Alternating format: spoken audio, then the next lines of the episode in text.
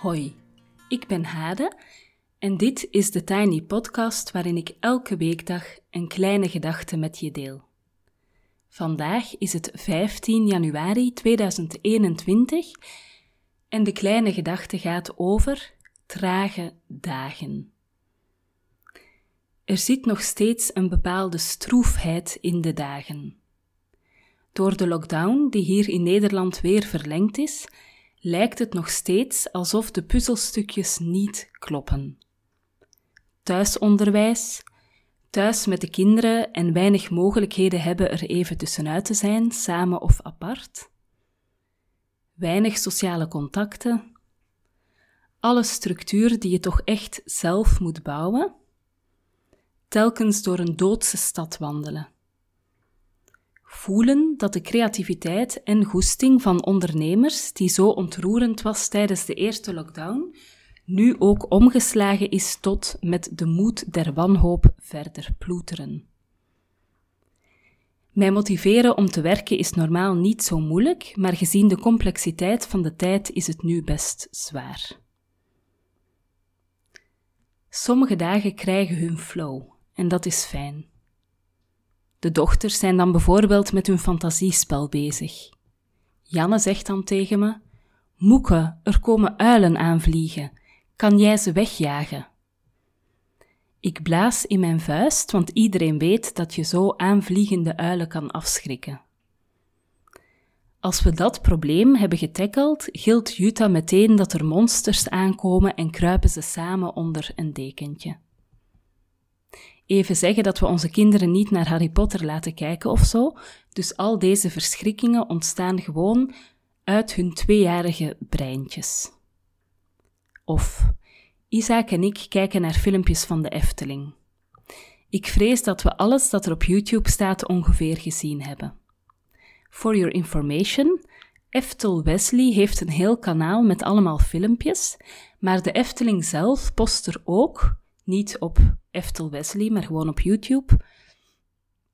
En ze hebben bijvoorbeeld een reeks waarin ze drie werknemers volgen. En dat zijn telkens filmpjes van een achttal minuten. De zoon van zeven zit dan met grote ogen te kijken naar al die banen op de leukste plek van de wereld voor hem.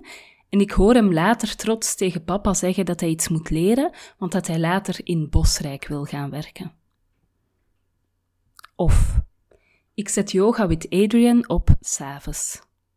Ik heb geprobeerd het ochtends in te bouwen, maar dat wil mijn lijf niet. Alsof mijn ochtendroutine ja, zo hardnekkig is dat ik niet meer daar iets anders kan inbouwen.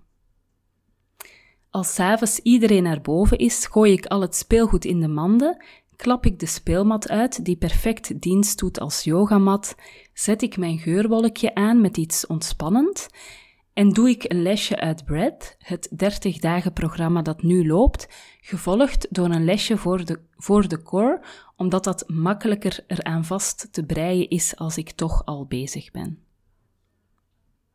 Of ik bereid een workshop voor en de ideeën stromen en ik merk dat het amper moeite kost. Dat allemaal. En dan zijn er ook de trage dagen. De dagen waarop ik moeilijk in gang geraak de dagen waarop alles zo zinloos lijkt of uitzichtloos. De dagen waarop ik twijfel aan dingen. De dagen waarop ik me erger aan de rommel en het toch niet opgeruimd krijg. De dagen waarop drie kopjes koffie niet voldoende zijn en ik tegen alle principes in een muffin eet als ontbijt. De dagen waarop ik denk dat het enige wat ik nu kan doen is dat ik mijn bedrijf in leven houd voor betere tijden, in plaats van allerlei ambitieuze plannen te maken uh, voor nieuwe dingen die ik in de wereld wil zetten. Die dagen zijn er ook. Ik wou natuurlijk enkel de fijne flow-momenten kunnen beschrijven en delen, in beeld kunnen brengen maar het stelt me altijd enorm gerust als ik bij anderen zie dat er ook daar trage dagen zijn. Dat niet alles elke dag een feestje is met afgevinkte to-do-lijstjes, slingers, toeters, bellen en een heerlijke maaltijd op tafel, gevolgd door nog eens 25 kilometer hardlopen en drie leuke gezelschapsspelletjes met het hele gezin. Dus de trage dagen. As we speak is het een trage dag. Ik ben veel later opgestaan dan gepland. Ik ben nog steeds niet gedoucht en dat voelt altijd een beetje stom. Er staan drie wasmanden met schone was, schots en scheef in de slaapkamer. Op mijn kantoortje staat een doos die al dagen naar het oud papier moet, maar nog niet meegenomen is. Correctie die ik nog niet meegenomen heb. Maar ook, ik heb tulpen gekocht en op mijn bureau gezet. Mijn kantoortje ruikt naar sinaasappel, want dat geurtje heb ik in mijn geurwolkje gedaan. En ik maak deze podcast. Iets maken helpt. Ik hou niet van tips en tricks, maar voor de trage dagen geef ik er toch graag drie mee. En binnen de derde tip um, zitten nog allemaal andere tips verstopt voor allerlei leuke podcasts. Dus het zijn drie tips met extraatjes. Mijn eerste tip voor de trage dagen is: maak het niet erger. Als je je overslapen hebt, niet gedoucht hebt en een muffin hebt gegeten als ontbijt, ik zeg maar wat, dit is absoluut niet autobiografisch, hem, zou je de rest van de dag ook maar kunnen laten voorbijgaan. Een hoop troep eten, niets constructief doen. Een hoop troep eten, niets constructief doen, omdat de dag toch al verloren voelt. Maar dan maak je het erger. Je kan niet opnieuw beginnen aan de dag, maar je kan wel op elk moment opnieuw beginnen. En dat hoeft er niet uit te zien als je huis volledig poetsen en een uur sporten, maar het kan ook zijn bewust met een fruitslaatje een boek lezen in plaats van doelloos op je telefoon te blijven scrollen, toch gaan douchen, even naar buiten gaan, een blokje om, een online yogalesje, al is het maar een kwartiertje, en even kijken hoe je je dan voelt. Iemand opbellen of iets liefs doen voor een ander, zoals een kaartje sturen. Iets maken helpt en dat is mijn tweede tip voor de trage dagen. Voor mij is dat nu de podcast. Iets maken en kunnen afvinken, ergens resultaat van zien. Het geeft altijd een fijn gevoel. Het hoeft niet werkgerelateerd te zijn. Een collage kan, een cake, koekjes, een ovenschotel, een postpakketje. Ik zit deze podcast te maken met een enorme to-do-lijst met ander werk naast me. Natuurlijk is deze podcast niet mijn prioritaire taak voor vandaag, hoewel ik de podcast wel als een heel belangrijk engagement zie, maar er zijn natuurlijk heel veel andere dingen die ik zeker ook moet doen. Maar soms kan iets doen, ergens beginnen, helpen om ook de grotere dingen te kunnen oppakken. Dan mijn derde tip. Zoek even afleiding. Ik heb de neiging heel veel in mijn hoofd te zitten en na te denken en ik begrijp heel goed dat sommige mensen naar alcohol grijpen of andere middelen om hun hoofd even stil te krijgen. Maar we weten ook dat dat niet constructief is en gelukkig heb ik die neiging niet. Ik heb wel een zwak voor taartjes, wil ik even zeggen. Ik weet intussen wel een paar dingen om mijn hoofd mee tot rust te brengen en die deel ik graag even. Um, ik heb het gisteren ook al genoemd, een sudoku. Je kan in de supermarkt sudoku-boekjes kopen, dus dan heb je geen telefoon nodig, geen app, uh, en kan je gewoon met pen en papier je hersenen even kraken met een puzzel. Een spel zoals Rummikub helpt ook uh, als je iemand hebt om het mee te spelen. Het lijkt suf, maar je komt er echt even mee in een andere sfeer en dat kan heel goed zijn. Dan iets maken waar je niet te veel bij moet nadenken, met een podcast erbij. En ik geef je graag enkele tips voor fijne podcasts, met dank aan Anne, die me enkele heel goede tips aan de hand deed. Het zijn verhalende podcasts, dus geen zware, geëngageerde thema's, geen pep talk, geen uh, tips en tricks, uh, maar echt gewoon verhalen waar je helemaal je even in kan uh, ja, laten meenemen. Dus het zijn geen dingen waar je mee aan de slag moet, geen dingen die je moet onthouden, geen lessen die je moet leren, maar gewoon verhalen. Ik ben zelf dol op Onland, dus Onland, een podcast van NPO Radio 1 NTR. Joost Engelberts vertelt het verhaal van de 12-jarige Rini, die in zijn dorp verkracht en vermoord is, intussen geloof ik 50 jaar geleden. De moordenaar is nooit gevonden en de podcast is ook geen zoektocht naar de moordenaar, maar wel naar wat deze moord gedaan heeft met de gemeenschap.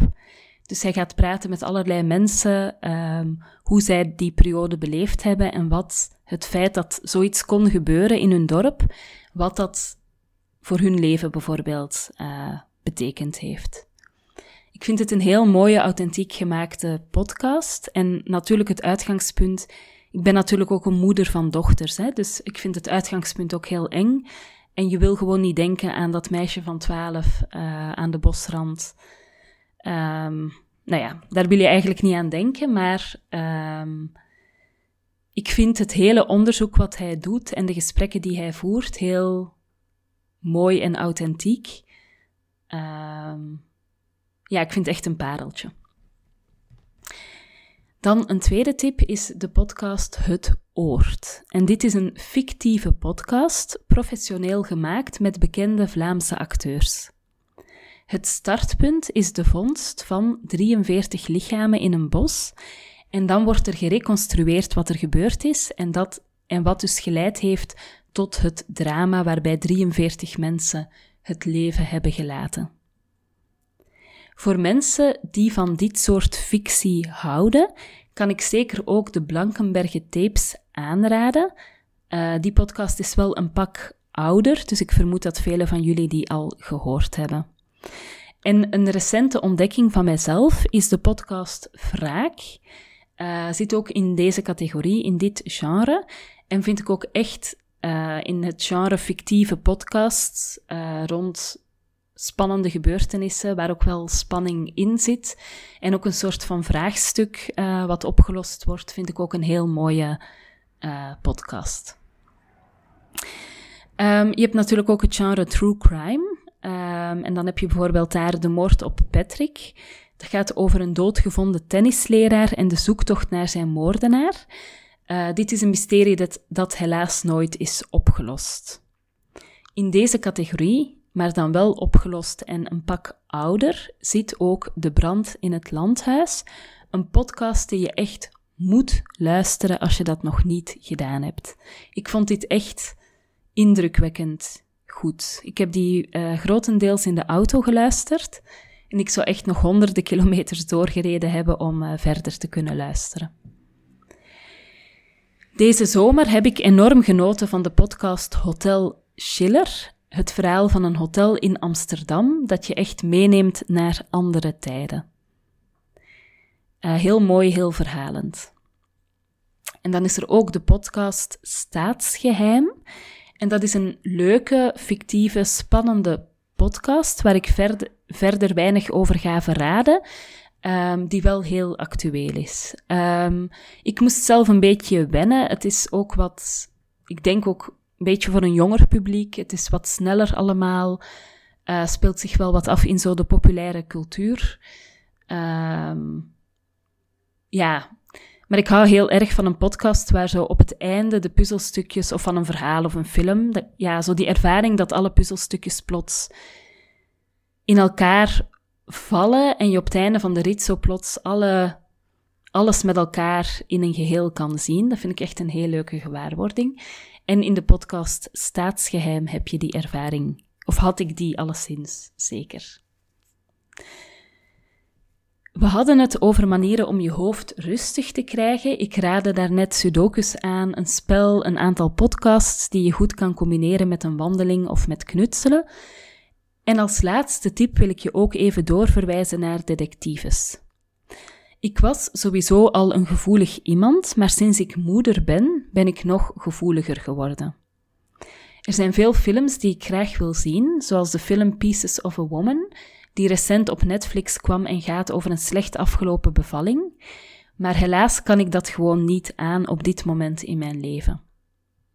Ooit, en dat is denk ik anderhalf jaar geleden, was ik in de cinema gaan kijken naar een film over een meisje dat in een kast leefde in de oorlog.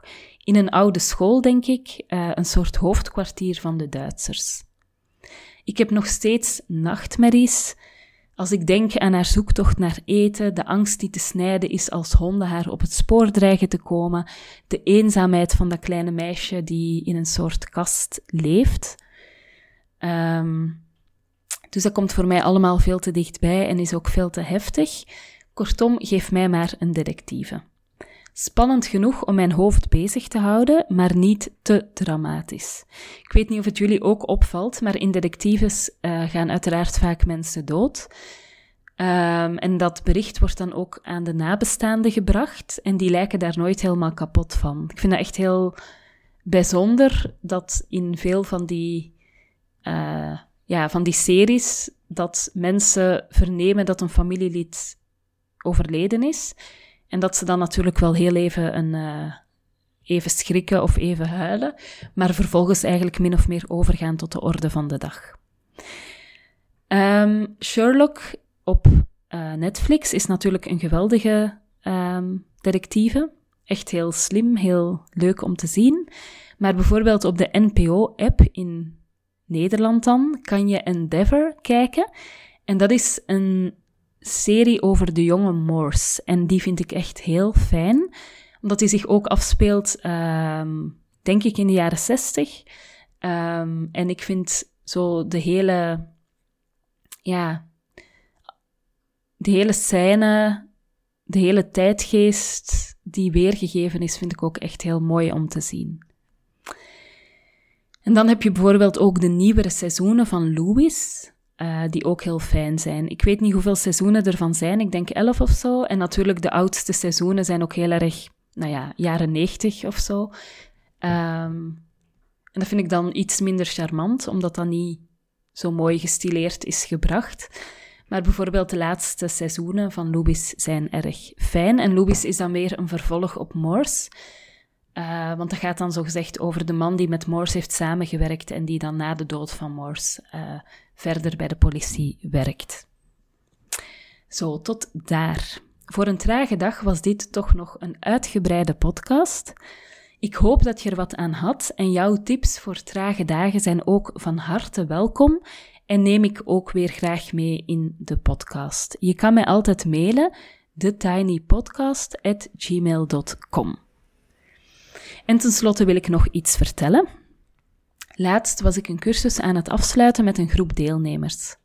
Het was een cursus met wekelijkse meetings erbij. De vrouwen vertelden dat ze het zo fijn hadden gevonden elke week met elkaar te praten en te horen hoe het leven van andere mensen echt is. Geen opgesmukte versie, maar de echte dingen. Een beetje zoals de trage dagen die ik nu beschrijf. Dat dat gedeeld kan worden vraagt natuurlijk om een veilige omgeving. Als facilitator zorg ik daarvoor en daar ben ik ook voor opgeleid. Maar dat bracht me dus weer op het idee dat dat ook kan zonder dat er per se een cursus aan verbonden moet zijn. Dus wil ik in mijn aanbod graag een vrouwencirkel opnemen. Tien weken lang deelnemen aan een wekelijks gesprek met andere vrouwen en ik hoed dan de cirkel. De cirkel kan je helpen connectie te maken met jezelf en met anderen. En als je graag wil deelnemen, dan mag je je naam opgeven via thetinypodcast.gmail.com en dan stuur ik je een mailtje met de gegevens. Tot zover voor vandaag. Je kan me volgen op Instagram, TheTinyPodcast. Je helpt me door deze podcast wat sterretjes te geven op iTunes een review achter te laten en of hem door te sturen aan iemand anders die er misschien ook graag naar luistert. Abonneer je via Spotify, Google Podcast of Apple Podcast en zo wordt de podcast makkelijker vindbaar voor anderen. Ik wens jullie een heel fijn weekend en uh, heel graag tot maandag.